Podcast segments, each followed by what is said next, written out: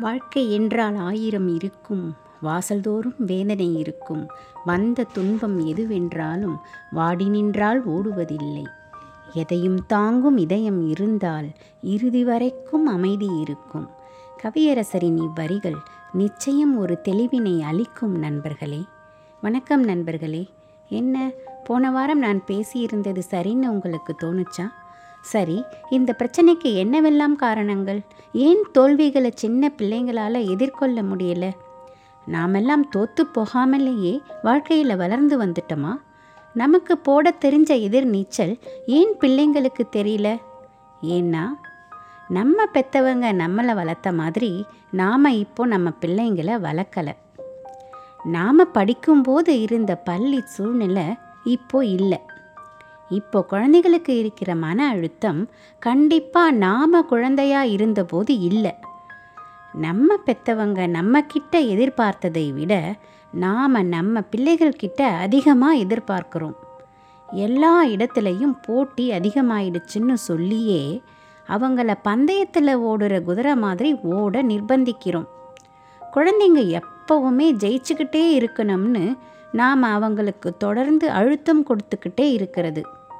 ஏதோ ஒரு தடவை கொஞ்சமாக மார்க் குறைஞ்சாலும் உடனே அது என்னமோ தேச துரோகம் மாதிரியும் அவங்க எதிர்காலமே பாழா போகிற மாதிரியும் அவங்கள பயமுறுத்த வேண்டியது. மற்றவங்களோட கம்பேர் பண்ணி அவங்களுக்கு அழுத்தம் தர்றது. பெத்தவங்க அவங்க வாழ்க்கையில் ஆசைப்பட்டது நடக்கலைன்னா அதை பிள்ளைங்க மூலமாக நிறைவேற்றிக்க நினைக்கிறது. உதாரணத்துக்கு என்னால் டாக்டருக்கு படிக்க முடியல. அப்போது அந்த சூழலும் இல்லை. அதனால் கண்டிப்பாக நீ டாக்டருக்கு தான் படிக்கணும்னு ஒன்றாம் கிளாஸ்லேருந்தே பிரெயின் வாஷ் பிள்ளைகளை வருங்காலத்தில் பெரிய பொறியாளர் ஆக்கணும்னு பத்து வயசுலேருந்து அவங்கள சரியாக விளையாடக்கூட விடாமல் எல்லா நேரமும் கிளாஸ் தான். அப்புறம் இங்கே இருக்கிற பெத்தவங்க பிள்ளைங்களை ரொம்ப கவனிச்சுக்கிறாங்க. அதுவும் தப்பு தான் ஓவர் ப்ரொடெக்டிவ்னு சொல்வோம் இல்லை? அதுதான். பத்து பன்னிரெண்டு வயசு வரைக்கும் கூட அவங்களோட எல்லா தேவைகளையும் பெத்தவங்களே முன்னாடி நின்று செஞ்சுடுவாங்க.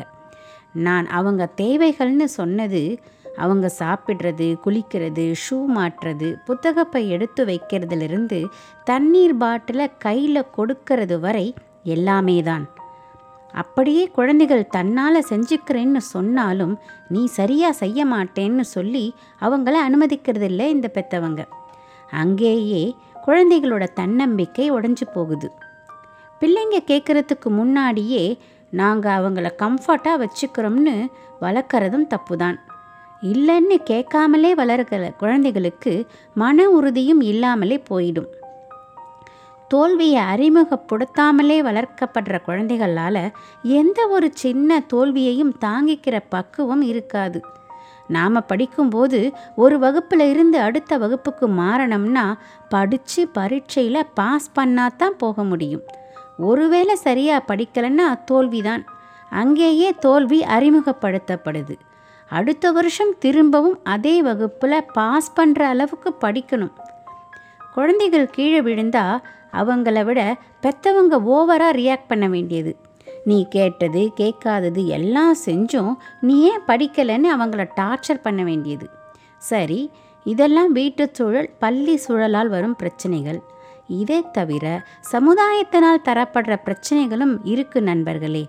சமுதாயத்தில் வெற்றிக்கான ஒரு வரையறையை சொல்லிட்டு அந்த வெற்றியை அடைஞ்சாதான் இந்த சமுதாயத்தில் வாழவே லாயக்கு போன்ற தோற்றத்தை உருவாக்கி வச்சதால அந்த வெற்றியை பெற முடியாமல் கஷ்டப்படுறவங்க இந்த சமுதாயத்தை சந்திக்கவே பயப்படுறாங்க.